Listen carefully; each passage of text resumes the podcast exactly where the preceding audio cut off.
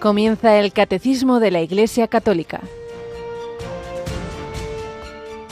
Un programa dirigido por el Padre Luis Fernando de Prada.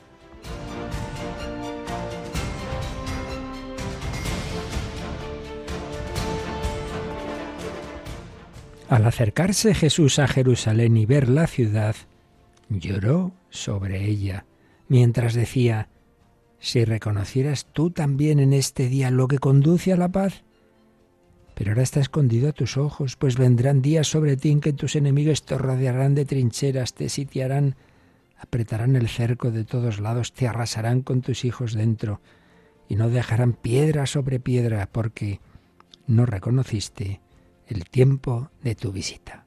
Alabado sean Jesús, María y José, muy buenos días en este jueves 23 de noviembre. Vamos ya a la última semana de este mes que nos recuerda que estamos llamados a la vida eterna y que para ello solo hay un camino, un ascensor que es Jesucristo, camino, verdad, resurrección y vida, que ha venido, que ha bajado del cielo a la tierra, que nos ha visitado. Y aquí tenemos una escena impresionante.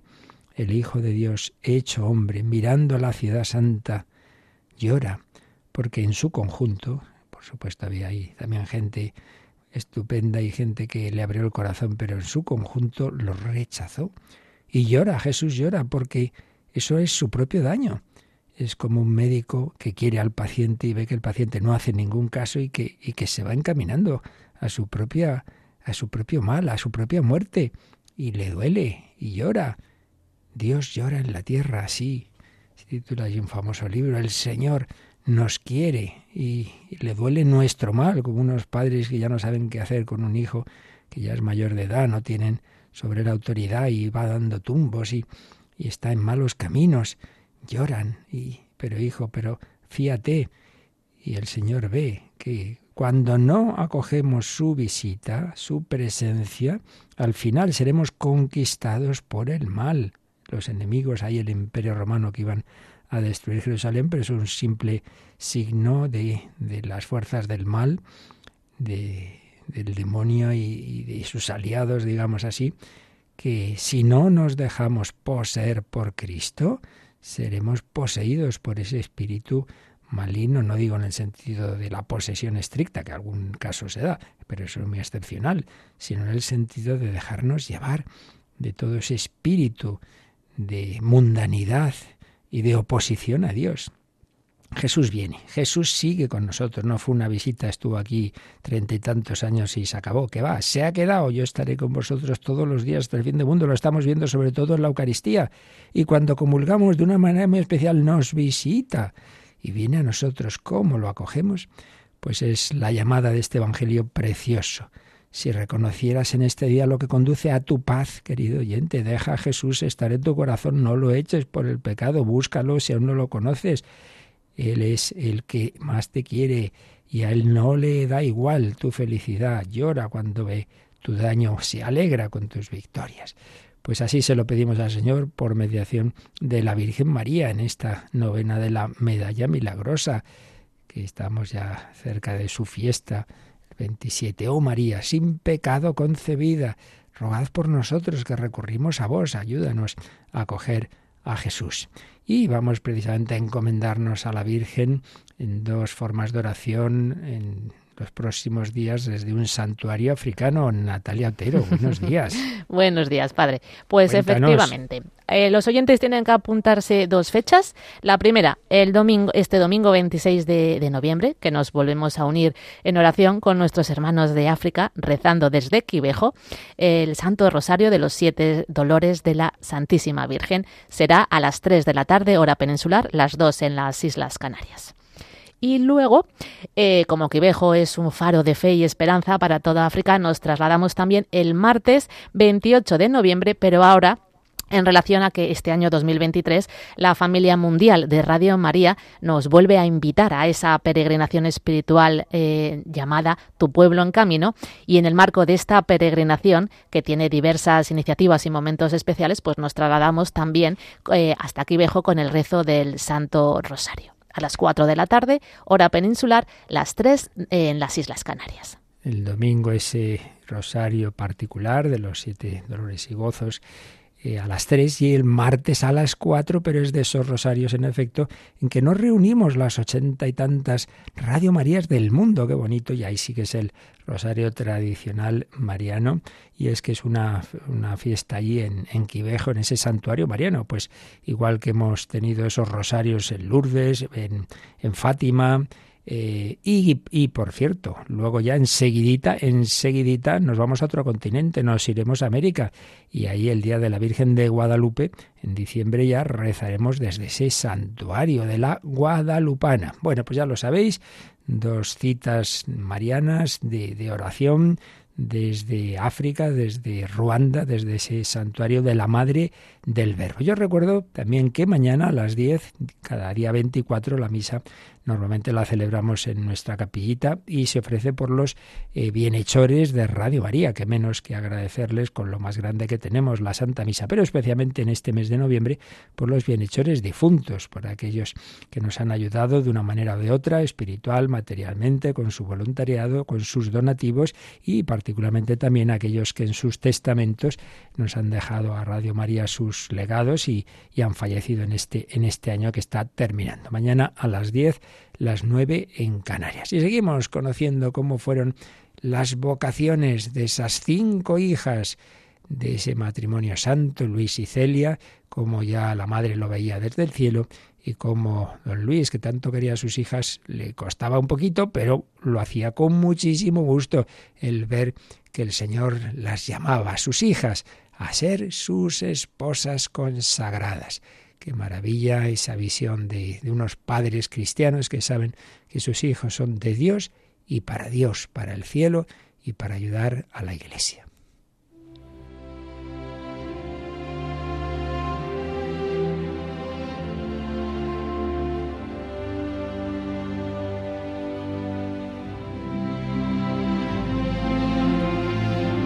Historia de una familia, una escuela de santidad cogemos de esta hora del padre Esteban José Piat algunos trazos. Concretamente, ahora estamos en las vocaciones de esas hijas y comentaba el padre Piat cómo vemos aquí esa unión de que por un lado es, es Dios quien llama, sea la vocación religiosa, sea la matrimonial, sea la que sea, sea lo que nos pida, pues con su gracia es Dios, pero con por otro lado, el Señor normalmente se sirve de mediaciones y la principal mediación en la primera etapa de la vida obviamente es la familia, son los padres, y como los padres pueden poner las cosas, digamos, de una manera que ayuda a escuchar lo que Dios pida, o al revés, puede ocurrir lo contrario. Evidentemente, en este caso era una familia en la que se cuidaba ante todo la vida espiritual de los hijos, en este caso de las hijas, puesto que los dos varones habían muerto pequeñitos.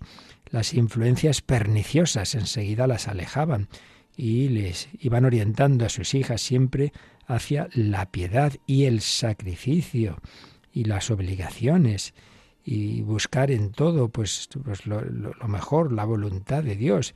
Y por otro lado, en esa casa se, se, estimaba mucho la vocación consagrada, fuera de religiosas, fuera de religiosos, fuera de sacerdotes. Había un trato, claro, en primer lugar, la hermana de la madre era religiosa salesa, ya tenían una primera referencia cuando iban a visitar a la tía, pues a la tía salesa, pues ahí veían esa comunidad. Y por otro lado, había también varios sacerdotes, amigos de la familia, estaban acostumbrados cuando veían por la calle. Esto era, yo esto yo lo he vivido todavía en, Madrid, ¿no? Que veían, nos decían nuestros mira, mira, va por el párroco, vete, vete. Y ir a saludarle, besarle la mano. Pues esto hacían estas niñas, saludar a sacerdotes y religiosos, se hablaba siempre de ellos con respeto, no se dejaba que se hablara mal, si había algún comentario el padre enseguida lo cortaba. En fin, que ahí veían todo este ejemplo desde pequeñitas. Por ejemplo, Paulina, Paulina cuenta lo siguiente. Siendo muy niña, mamá me ponía en sus rodillas y me refería a historias de la vida de los santos. Una vez me dijo que en el cielo solo las vírgenes seguían por doquier al Cordero sin mancha. Esto, como sabéis, está en el Apocalipsis. Y que esas, las vírgenes estaban coronadas de rosas blancas. Entonces yo le dije que yo quería ser virgen con una linda corona blanca. y le pregunté de qué color sería su rosa, la rosa de su madre. Porque, claro, ella estaba casada y me respondió que ella llevaría una corona de, rosas encarnadas, rojas. Y yo exclamé, oh mamá, yo no me casaré jamás por no llevar en el cielo una corona de rosas encarnadas. Prefería las rosas blancas. Bueno, pues fijaos, puede parecer una tontería. Pero ahí ya había como un, un toquecito, como ahí se veía en el corazón de esta niña, que aunque veía la santidad de su madre y la quería mucho, pero más que seguir el camino de su madre, ella quería seguir ese camino de la virginidad. Y por haber respirado este ambiente, Teresita desde pequeña también sintió una atracción hacia el esposo de las vírgenes. Dice, nos cuenta ella en la historia de un alma, yo a veces oía decir que Paulina sería religiosa. Entonces, sin comprender su alcance, me decía interiormente, yo también seré religiosa, si no sabía lo que era. Pero, veis, esto es misterioso. Uno puede pensar que, bueno, que cosas de niños, sí, sí, pues a veces son cosas de niños, pero muchas veces son cosas de niños movidas por el Espíritu Santo. Y de hecho, estoy pensando en un conocido mío que nadie podía imaginar conociendo lo extrovertido, y simpático, eh, amigo de muchas cosas, fiestas, etcétera, que era, pues que iba a acabar en un monasterio. Y sin embargo, luego él recordó, cuando tuvo la vocación directa, clarísima de Dios, que de pequeño a veces decía, yo seré monje, yo seré monje. Lo decía así y mira, se cumplió y, y 40 años después, pues ahí sigue. Pues sí, el Señor habla a los corazones de los niños. Y el señor Martín le dijo una vez al oído a su hija pequeñita, Teresita, la primera vez que fueron al Carmelo de Lisieux. Mira, reinecita mía, detrás de esa verja grande viven santas religiosas, en oración con Dios adorable. Pues vemos de nuevo cómo lo que oían estas niñas de sus padres siempre era de alabanza a la vida religiosa. Y no es que estuvieran deseando, bueno, que se vayan todas, no, no, todo lo contrario padre, madre mía, quería un montón a sus niñas y cuando van yéndose de casa, pues al corazoncito le cuesta. ¿Cómo no?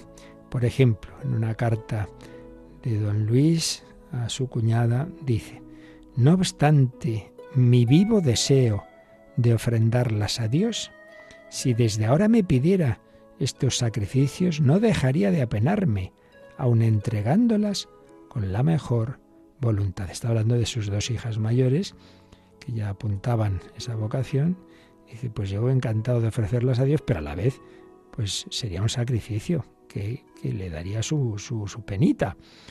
Pues sí, el señor Martín va al final a ver, como todas sus hijas, quedará a cuidarle hasta que ya muera Celina, pero veía que todas iban tomando ese camino del claustro santos ejemplos de unos padres cristianos, cuánto bien pueden hacer.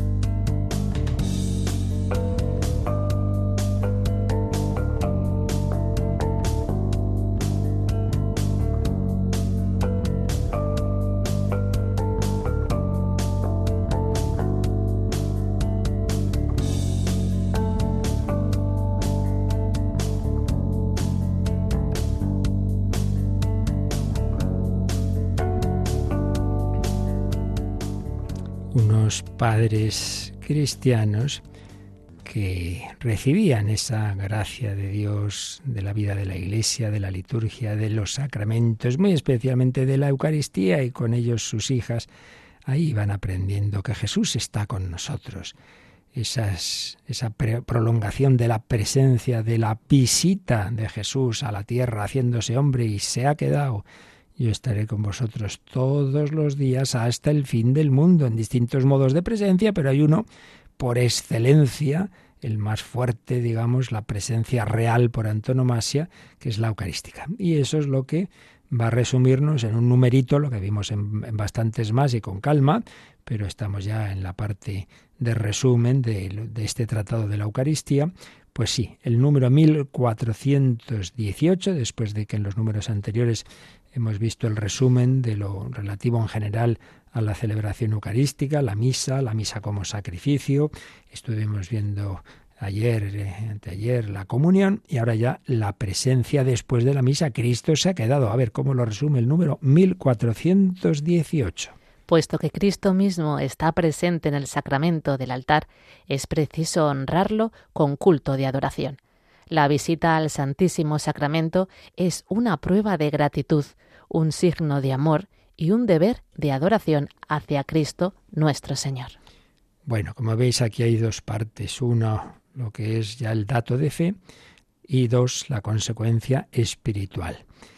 El dato de fe. Cristo mismo está presente en el sacramento del altar. El sacramento del altar, pues ya se entiende que es esa reserva de la Eucaristía después de la misa en el sagrario. En el sagrario o también se puede exponer en determinados momentos o cuando hay adoración perpetua, pues habitualmente en la custodia. Pero todo esto se basa en qué?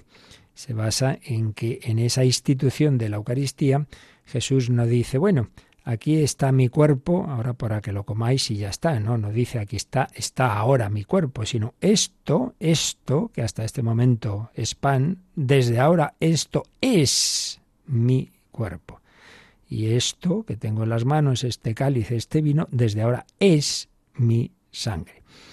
Y esa palabra fuerte de Jesús, esto, esto es el verbo ser, a diferencia del verbo estar, es el, el, verbo de lo permanente.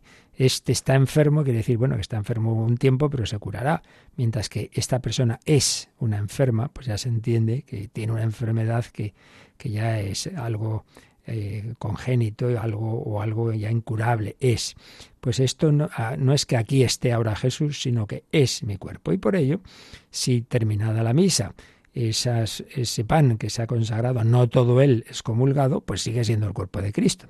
Y eso la Iglesia lo ha tenido clarísimo desde el primer momento. Es verdad que hay una evolución, esto ya lo vimos con calma, una evolución a lo largo de los siglos, porque no hay que olvidar, este, el Señor va guiando a su iglesia siempre en continuidad, una evolución homogénea del dogma, en continuidad, pero no todo se, se, entiende y se vive de la misma manera desde el primer momento. Pues es igual que un niño. Un niño, pues sí, ya recibe en las primeras catequesis las verdades de fe, pero obviamente cada vez se le van explicando con más profundidad cada vez las irá, si, pone también de su parte, cada vez las irá entendiendo más y mejor, profundizando en ellas y viviéndolas cada vez mejor. Pues eso, la Iglesia es una niña que ha recibido lo esencial desde el primer momento, pero hasta que termine la historia seguirá, seguirá mm, profundizando en, esos en esos regalos, en esos dones y en esas verdades que Dios le ha dado. Y digo que desde el primer momento está clara esa presencia de Cristo en la Eucaristía después de la misa. Y la prueba la tenemos en que desde los primerísimos relatos que tenemos aparece cómo eh, los diáconos, otras personas, se llevaban la Eucaristía con, y se avisaba, ojo, con mucha reverencia, nada de ir por ahí a cualquier lado. No, no, para llevarla a los enfermos, para llevarla a los que no habían podido ir a la, a la celebración. Por tanto, tenían claro de que ahí seguía esa presencia de Cristo, que no era solo para los que estaban en ese momento, en esa celebración, sino que luego se llevaba. Luego, ¿qué pasaba también? Claro, al principio los cristianos no tienen iglesias, son una religión perseguida o, como mucho tolerada. Y ya cuando aparecen las iglesias, porque hasta ese momento eh, se celebraban las casas o al aire libre y luego se guardaba la Eucaristía, pues cuando había que guardarla por circunstancias de este, de este tipo, de persecución, de enfermedad, pues en las casas. Luego ya al haber iglesias se reserva la Eucaristía en las sacristías en sitios pues discretos, escondidos, para decir, cuidado, que aquí esto no, no, no, no haya peligro.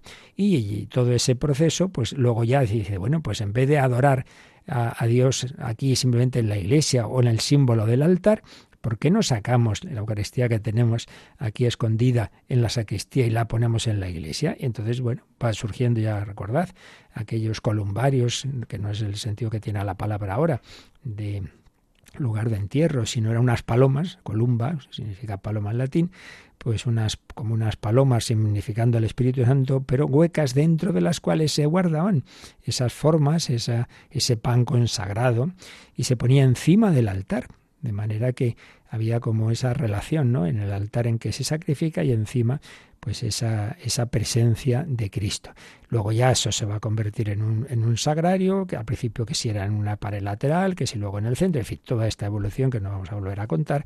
Y, y luego ya después, cuando surge la procesión del Corpus, bueno, antes de la procesión propiamente, cuando, se instituye la fiesta del, Corpus, recordemos que ya había habido una fiesta de Domingo de Ramos en Inglaterra, en que se sacó una, el arqueta del Santísimo Sacramento, pues como, pues eso, haciendo una procesión a Cristo Rey, a Cristo Rey, porque el Rey, el Rey que entró en Jerusalén, pues es el que celebramos su entrada en el Domingo de Ramos, pues qué mejor que llevarlo en la Eucaristía. Es como fue la primera que sepamos, que sepamos, claro, aquí hablamos de, siglos, ah, primera procesión propiamente del corpus. Bueno, luego ya con la fiesta, luego ya eso culmina en que, oye, pues vamos a exponer al Señor, a llevarle a la vista, ¿no? Al principio de una arqueta, luego que se le vea, pues eh, lo que ya serían luego las custodias, luego pues vamos a dejarlo encima del altar y hacemos adoración, en fin, todo ese proceso, pero siempre en esa continuidad de la fe de que Jesús se ha quedado. ¿Y qué es lo específico de esta presencia?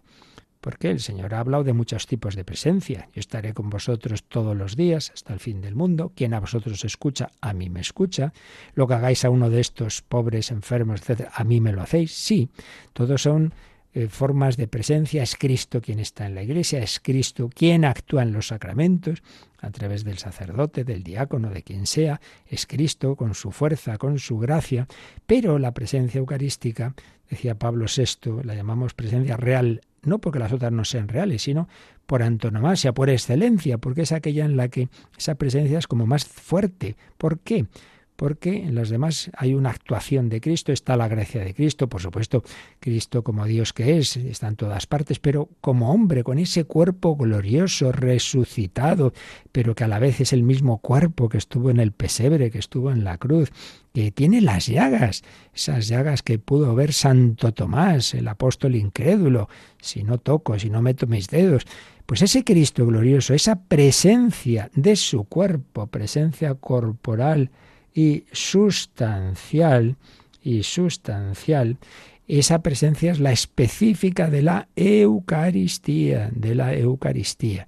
Entonces, siendo siempre el mismo Cristo, pero no es la misma forma de presencia, además una presencia precisamente, digamos, con una intención comunicativa. No hay que olvidarse de que se cómo se hace presente Cristo en la celebración de la misa y esa celebración es eh, hacer presente el sacrificio de manera incruenta, el sacrificio cruento de la cruz, pero para que acabe siendo comulgado, sea en principio el normal en la propia misa, pero también cuando son eh, formas que quedan después de la misa, antes o después lo suyo es comulgarlas, claro.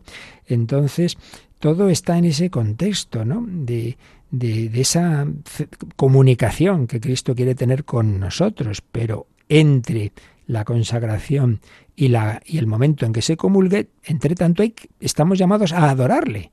Primero se le adora en la propia misa, por eso la postura y de, suyo para la, consagración es de rodillas, todo lo que pueda, ¿no? Y luego, pues estamos en la iglesia y hacemos la genuflexión.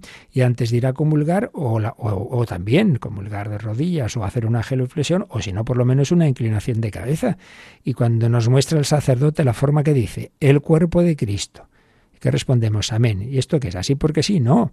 Es decir, oye, que esto no es una cosa, que esto es Jesucristo, que aquí está Cristo vivo. Y el decir amén quiere decir lo creo, porque si tú no crees que vas a comulgar a Cristo, no debes comulgar, porque el primer requisito, lo veíamos ayer, ayer es la fe católica y luego estar en gracia, pero primero, ante todo, creer en Cristo, que está ahí presente de una manera muy especial. Lo especial es que es esa presencia corporal sustancial, sigue pareciendo pan y vino, pero lo, hondo, lo profundo, la realidad honda, que Dios ha creado la materia y que al final no sabemos lo que es la materia.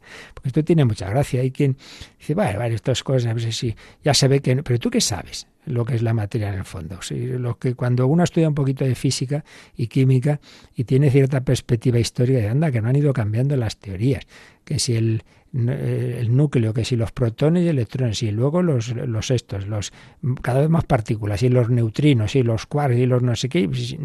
Si es que ni, ni lo más básico de la materia sabemos realmente el hombre, es un misterio todo.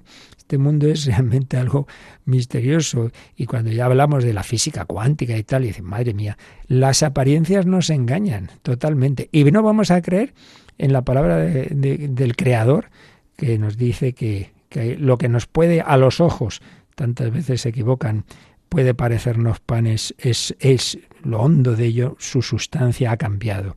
Ahora ya es Jesucristo, es su cuerpo glorioso de Cristo. Bueno, pues este es el dato de fe. Y entonces consecuencias. Es preciso honrarlo con culto de adoración. Dios está aquí.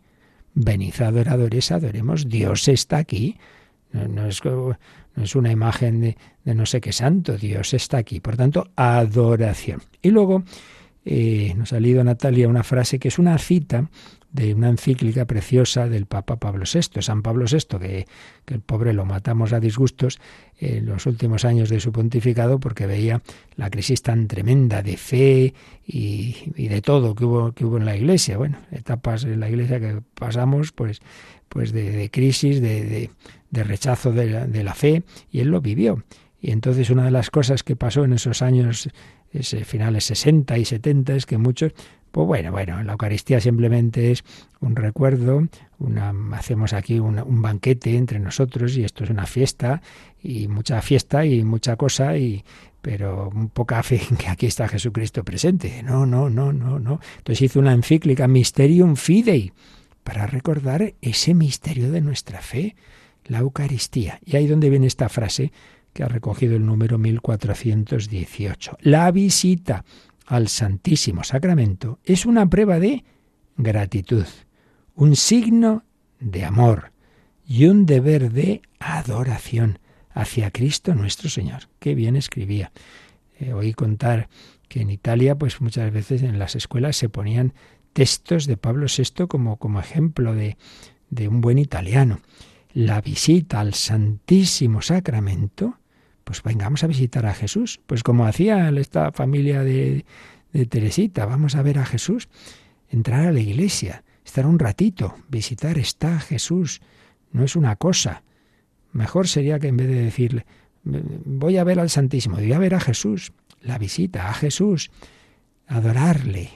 Y dice que es prueba de gratitud. Gracias Jesús porque te has quedado con nosotros. Signo de amor pasamos delante de la casa de los abuelitos, vamos a visitarlos, pues vamos a visitar a Jesús, signo de amor y un deber de adoración, porque es Dios, hacia Cristo nuestro Señor. Bueno, ¿cómo expone, cómo resume esta verdad de la presencia de Cristo el Yucat? Pues nos vamos, Natalia, al número 218 de este Catecismo Juvenil que hace esta pregunta.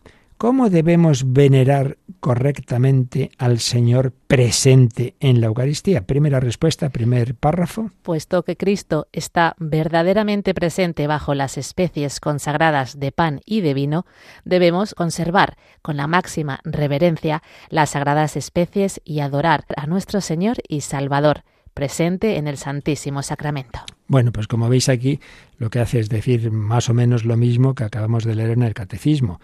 Partimos del dato de fe, puesto que Cristo está verdaderamente presente bajo las especies consagradas de pan y vino. Sabéis que la palabra especie se refiere, pues eso, a, la apariencia del pan y del vino. bajo eso, bajo lo que vemos, bajo lo, que nuestros sentidos nos muestran, sí, sí, pero la sustancia no es esa. Bajo esas especies consagradas de pan y vino, que debemos conservar con la máxima reverencia, por eso no se coge las formas que en y se tiran por ahí, por Dios, qué espanto.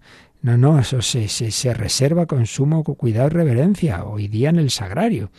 Entonces, partiendo de eso, ¿qué debemos hacer? Adorar a nuestro Señor y Salvador presente en el Santísimo Sacramento. Y luego él eh, desarrolla un poquito más este primer párrafo y que, que nos sigue diciendo el Yucat. Si tras la celebración de la Sagrada Eucaristía quedan hostias consagradas, se reservan en vasos sagrados en el tabernáculo o sagrario. Dado que en él está presente el Santísimo, el tabernáculo es uno de los lugares más venerables de toda Iglesia. Ante el tabernáculo hacemos la genuflexión.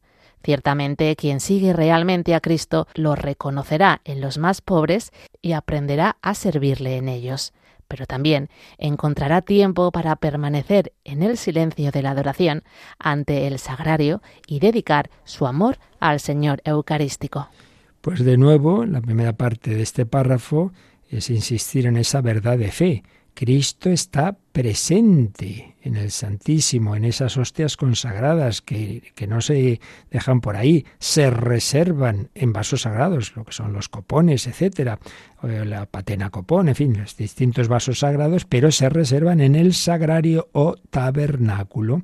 Entonces ahí está presente Cristo, por eso debemos encender una vela que indica que sí, que sí, que hay esa presencia. Si por lo que sea eh, por razón litúrgica como es el Viernes Santo o porque se está haciendo limpieza o lo que sea, ha quedado un tiempo el sagrario vacío, entonces se apaga la vela para no dar lugar a error y que uno piense que está ahí Jesús y no está. No, pero tú entras a una iglesia, buscas esa vela, dice, uy, sí, está aquí el Señor. Entonces la genuflexión y hablar con Él. Y luego nos habla, pues eso, como decíamos, que no es la única forma de presencia, aunque es la más importante, pero también hay otro tipo de presencia. Por ejemplo, esa, esa presencia misteriosa, que tampoco sabemos explicar muy bien, de cómo Jesús se reconoce especialmente presente en los pobres, en los enfermos. Entonces dice, buena señal de que vamos viviendo la vida cristiana es unir las dos dimensiones. Que tengas tiempo, dice el Yucat, para estar en silencio en adoración ante el sagrario, pero luego también que dediques mm, tiempo a, a los pobres, a los enfermos, a servirles. Y hay que unir las dos cosas, ya lo hemos dicho mil veces. No vale, yo me especializo, yo en la oración, yo en la oración, y eso de la, los enfermos, no, los pobres, eso para otro. Y viceversa, no, no, yo la acción, yo soy hombre de, de voluntariados, de tal, pero eso de estar en la iglesia, no, que nombre que no, que tienen que ser las dos cosas. Luego es verdad que la proporción variará según la vocación de cada uno. Obviamente, el monje tendrá más proporción de vida a oración y, y el que tenga una vocación seglar o, o religiosa activa o sacerdotal, pues tendrá de la otra, pero siempre las dos deben estar unidas. Pues se lo pedimos a Jesús, le damos gracias por este regalo increíble. Que Santa Teresa cuando le decían, ¡ay, qué suerte tuvieron los contemporáneos de Jesús! Pudieron estar con él, hablar con él. Decía, pero bueno, ¿qué estáis diciendo? Si nosotros lo tenemos más cerca todavía. En aquella época, ¿dónde está Jesús? Uy, es que se ha ido a Jerusalén, uy, está lejos de aquí. Y nosotros no, en todo sagrario lo tienes presente y por eso ya disfrutaba cada fundación suya porque decía otro palomarcico, otro sagrario donde va a estar Jesús. Damos gracias al Señor. Se ha quedado con nosotros. Tengamos esa actitud de adoración de rodillas, Señor, ante el sagrario.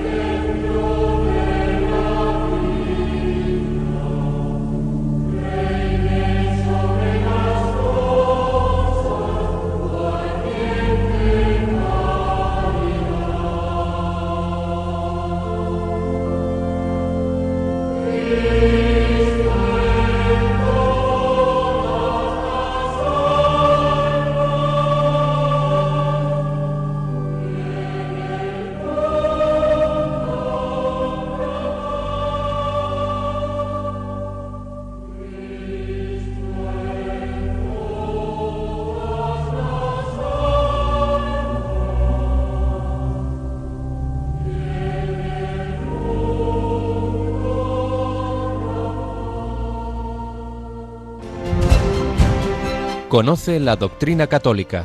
Escucha el catecismo de 8 a 9 de la mañana, de 7 a 8 en Canarias. Y los sábados a la misma hora profundizamos en los temas tratados en el programa En torno al catecismo. Cristo en todas las almas y entonces en el mundo la paz. Mientras que si le rechazamos y rechazamos su visita, pues tenemos la guerra. Y así estamos. Bueno, vamos peregrinando, vamos camino del cielo y llegamos al último número del resumen que resume lo que vimos de otra dimensión de la Eucaristía. El último apartado era la Eucaristía Piñus Future Gloria, es decir, prenda de la vida futura, la dimensión escatológica. A ver cómo resume el catecismo y luego el Yucat este, este anticipo de la vida eterna que es la Eucaristía. 14 y 19. Cristo, que pasó de este mundo al Padre, nos da en la Eucaristía la prenda de la gloria que tendremos junto a Él. La participación en el santo sacrificio nos identifica con su corazón, sostiene nuestras fuerzas a lo largo del peregrinar de esta vida, nos hace desear la vida eterna y nos une ya desde ahora a la Iglesia del cielo, a la Santísima Virgen María y a todos los santos. Bueno, pues son muchos aspectos que tienen que ver con esa dimensión celestial, gloriosa, escatológica. Por un lado, ¿quién celebra la Eucaristía? ¿Os acordáis lo que decíamos? Realmente la celebra Cristo. ¿Y Cristo qué situación tiene ahora? Pues la de una situación gloriosa, es el resucitado. Y el que se hace presente, aunque la misa hace presente el sacrificio de la cruz, pero no se hace presente sufriendo y, como, como estaba en la cruz, ¿no? Sino el que está ahora glorioso, con las llagas, pero glorioso, resucitado. Entonces, si yo recibo a Cristo resucitado, y como dice este número bellamente, al participar en la Santa Misa, en el Santo Sacrificio, eso nos va identificando con su corazón, el corazón de Cristo resucitado. Cristo resucitado y vivo de corazón palpitante. Se me da en la Eucaristía, qué maravilla. Bueno, pues si yo voy haciendo eso, pues y, y lo voy recibiendo a Jesús resucitado, se cumplirá esa palabra que Jesús dijo en Juan 6. El que come mi carne, bebe mi sangre, tiene vida eterna porque ¿qué es la vida eterna? Es la vida de Dios. Recibo a Dios en mi alma y yo me mantengo en amistad con Él. La vida de la gracia tiene vida eterna y yo lo resucitaré en el último día. Si yo recibo al resucitado, el resucitado me resucitará y no simplemente acogerá mi alma al morir. Jesús muere y dice, Padre, a tus manos encomiendo mi espíritu, y Esteban, el primer mártir, muere diciendo, Señor Jesús, recibe mi espíritu. Esa es la muerte cristiana. Pero no solo eso, sino que el cuerpo que queda aquí resucitará, ese cuerpo que ha tenido en sí al cuerpo de Cristo. Será también un cuerpo glorioso resucitado. Por eso se nos da ya aquí como una prenda, como un anticipo, como una señal. Esto es una señal de lo que vas a recibir en la gloria. Cristo nos da en la Eucaristía la prenda de la gloria que tendremos junto a Él. Más, la celebración eucarística no simplemente es una cosa de la tierra, es de la iglesia del cielo. Entonces no sabemos cómo ni los detalles, siempre digo lo mismo, no, no pretendamos apurar detalles que, son ya de curiosidad, pero indudablemente hay una participación de, de, la iglesia celestial. Claro, primero, la misa a quien se dirige las oraciones fundamentalmente al Padre, por Cristo en el Espíritu Santo, la Trinidad. Pero está presente la Virgen María, siempre se la menciona como, claro, la Virgen tiene mucho que ver otra dimensión, la dimensión mariana de la Eucaristía. Ese cuerpo de Cristo lo forma el Espíritu Santo en sus entrañas. María es, digamos, el primer sagrario. María hace la primera procesión del Corpus cuando va a visitar a Isabel, lleva en sus entrañas a Jesús. María es la primera adoradora con San José del niño Jesús en Belén. Lo adoraron, lo muestra también a los pastores, a los magos. La adoración de Cristo empieza ahí. El Hijo de Dios hecho hombre es adorado en Belén. Todos son datos eucarísticos. Y luego la Virgen María, el primer milagro, en la conversión del, del, del, agua en vino en Caná. Mira tú que no tiene simbolismo eucarístico. Pues si Cristo puede convertir el, el agua en vino, pues evidentemente puede convertir el vino en su sangre.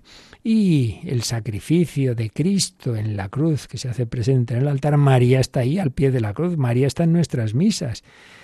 Eh, como lo, vio, se le mostró a, Lucía de Fátima, en, ya cuando estaba de monja Dorotea en, Galicia y tiene esa visión de lo que es la misa y, aparece ahí, pues eso, la Santísima Trinidad, aparece la Virgen ahí al pie, al pie de la cruz. María, María. Pues ella participa en nuestras misas. ¿Qué más nos dice este número? Dice, sostiene nuestras fuerzas a lo largo del peregrinar de esta vida, claro, es el alimento, es el maná, es el nuevo maná. El pueblo de Israel iba por el desierto hacia la tierra prometida. Nosotros vamos por el desierto de esta vida, que a veces es muy pesadito, y nos cansamos y protestamos como protestaban los judíos, y Dios les dio el maná. Bueno, a nosotros nos da el nuevo maná, la Eucaristía, guiados por el nuevo Moisés, Cristo, que es el verdadero profeta que, Moisés ya anticipaba, profeta, eh, rey, sacerdote, víctima y en definitiva Señor, Quirios, el Quirios que luego en el monte Tabor se manifiesta transfigurado precisamente con Moisés y con Elías, todo, todo, todo el Antiguo Testamento se cumplía en él. Pues es el maná que nos sostiene a lo largo del peregrinar de esta vida, nos hace desear la vida eterna. Pues cuando uno, personas piadosas, santas, han tenido una, una, una, experiencia fuerte del Señor en la Eucaristía. Dice, Señor, ya me quiero morir, me quiero estar contigo, que se está mucho mejor. Pues lo que le pasaba a San Pablo, ¿no? que había tenido fuertes experiencias de, de Dios y dice, uff, con mucho lo mejor, con mucho lo mejor. Es, es, eso, es el, el irme con el Señor. Pero bueno, si tengo que estar aquí un tiempo más, estaré. Nos hace desear la vida eterna. Nos une ya desde ahora a la Iglesia del Cielo, a la Santísima Virgen María, a todos los santos. Y añadamos a los ángeles, con los ángeles y arcángeles y todos los coros celestiales, cantamos sin cesar el himno de tu gloria. ¿Cómo habla de esto mismo, de estas dimensiones el Yucat? Pues nos vamos, Natalia, al Yucat 223, que pregunta, ¿de qué modo es la Sagrada Eucaristía una anticipación de la vida eterna. ¿Qué responde? Jesús prometió a sus discípulos y con ello también a nosotros que nos sentaríamos un día a la mesa con Él. Por eso, cada Santa Misa es memorial de la pasión, plenitud de la gracia, prenda de la gloria futura, oración o sacrum convivium, recogida en la antífona del Magnificant en las segundas vísperas de la fiesta del Santísimo Cuerpo y Sangre de Cristo. Esa antífona, en efecto, latina, compuesta por Santo Tomás, o Sacrum Convivium, ya la comentamos, y hay varias composiciones musicales sobre ella, ¿no? Y resume esto, ¿no? Por un lado, la, la Eucaristía tiene una mirada hacia atrás, porque es memorial de la pasión, una presencia, porque es plenitud de la gracia, ahora Cristo me comunica su gracia, y una mirada hacia el futuro, prenda de la gloria futura. Y también hace alusión a que Cristo prometió que nos sentaríamos un día con Él a la mesa del reino de los cielos. Y en efecto, cuando, esto no lo he dicho ahora, en la última cena hay una frase que aparece en, los, en un par de relatos de la institución eucarística, en que Jesús, hablando de, de tomad este vino, dice, no volveré a beberlo hasta que lo tome ya en el reino de Dios, en el futuro, en la escatología. Es decir, siempre la, la Eucaristía tiene esa mirada escatológica. Y no nos olvidemos tampoco de esa petición de la segunda venida de Jesús, que está presente en una de las aclamaciones posibles después de la consagración. Anunciamos tu muerte, el pasado, proclamamos tu resurrección, ahora Cristo está resucitado, ven Señor Jesús, vuelve la segunda venida, la parusía, ven Señor Jesús, ven Señor Jesús. Bueno, como veis, esto es una maravilla, una maravilla. Y por eso, aunque hemos terminado ya con este número, el resumen de la Eucaristía, creo que vale la pena, en los próximos días haré como, ya no comentando números, sino de una manera más sintética y unida, pues tuve que preparar ¿no? recientemente pues unas charlas, una exposición de lo que es la Eucaristía, pues creo que vale la pena que hagamos en uno o dos días, os expondré así el conjunto, ya de una manera, ya digo, más, más seguida y sin tanta referencia a los números, pues estas grandes dimensiones de la Eucaristía para ya terminar este sacramento y pasar a otro bloque, porque con esto terminamos los sacramentos de iniciación, bautismo, confirmación, Eucaristía, y ya pasemos a los de curación, el primero de los cuales muy importante y muy práctico, porque es también de los que podemos recibir con mucha frecuencia, el de la penitencia o confesión. Pero bueno, eso llegará. Todavía vamos a profundizar un poquito más en el sacramento de los sacramentos, en el amor de los amores, mirando a la vida eterna. Bueno, pues tenemos unos minutitos para asimilar un poquito todo esto y si tenéis alguna consulta, algún comentario, pues ahora nos dicen cómo nos los podéis compartir. Participa en el programa con tus preguntas y dudas. Llama al 91005 9419. 91005 9419. Puedes escribir un mail a catecismo arroba radiomaria.es o escribirnos un mensaje al teléfono de WhatsApp 668 594 383 668 594 383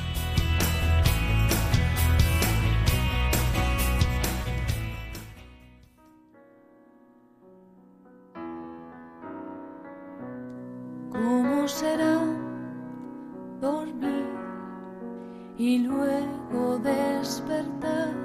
ver la sonrisa en el rostro de mi majestad que me ha esperado a mí desde la eternidad. ¿Cómo será? Dímelo tú que estás de allí. ¿Cómo será? vestir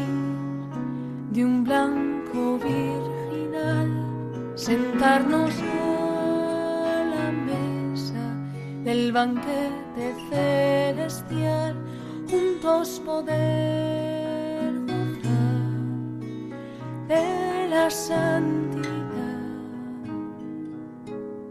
¿Cómo será? Dímelo tú que estás allí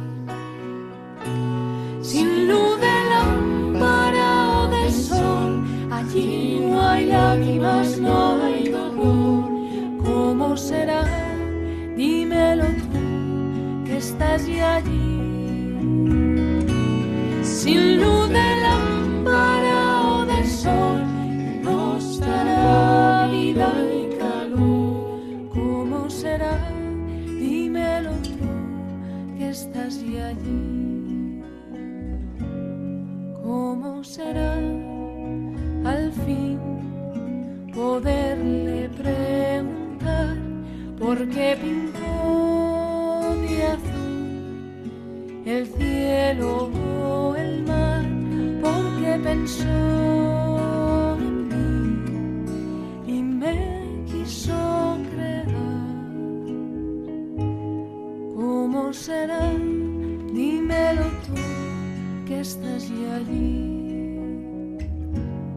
¿Cómo será allí podernos reencontrar, reconocer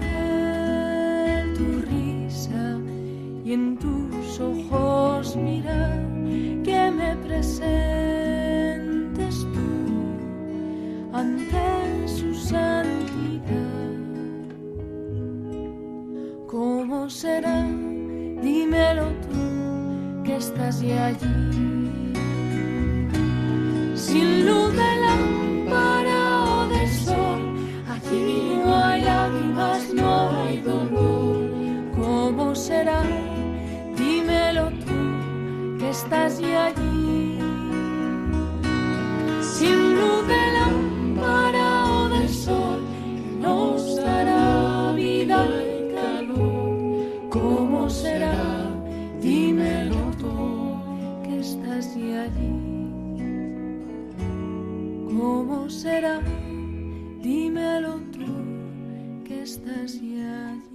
El Jesús resucitado está allí, he ido a prepararos lugar, pero está también aquí y nos va alimentando, nos va guiando.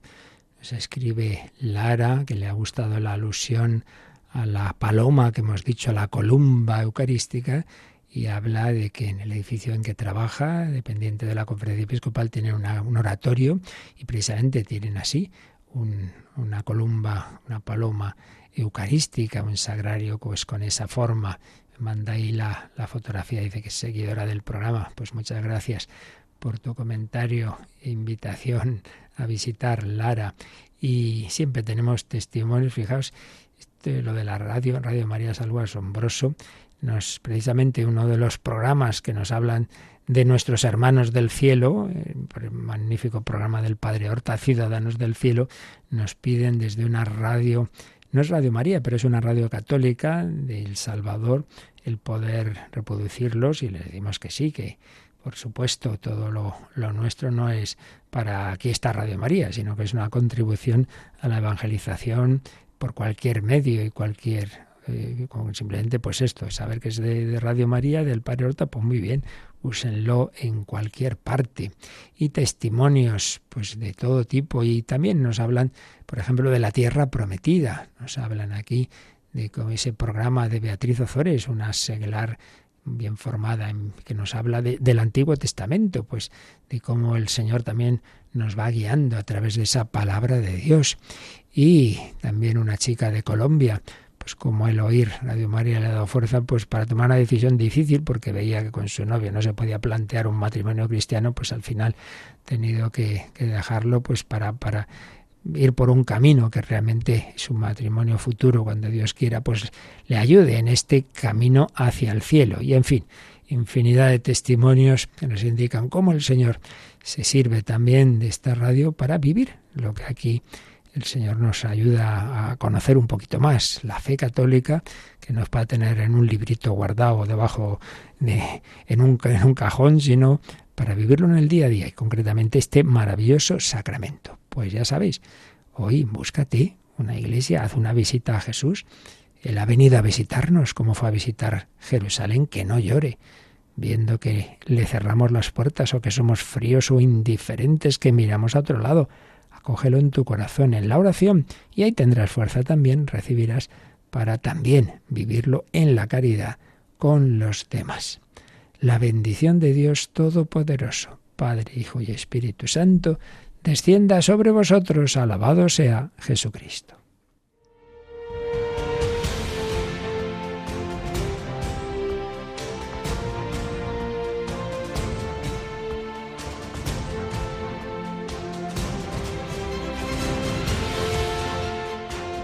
Han escuchado en Radio María el Catecismo de la Iglesia Católica, un programa dirigido por el Padre Luis Fernando de Prada.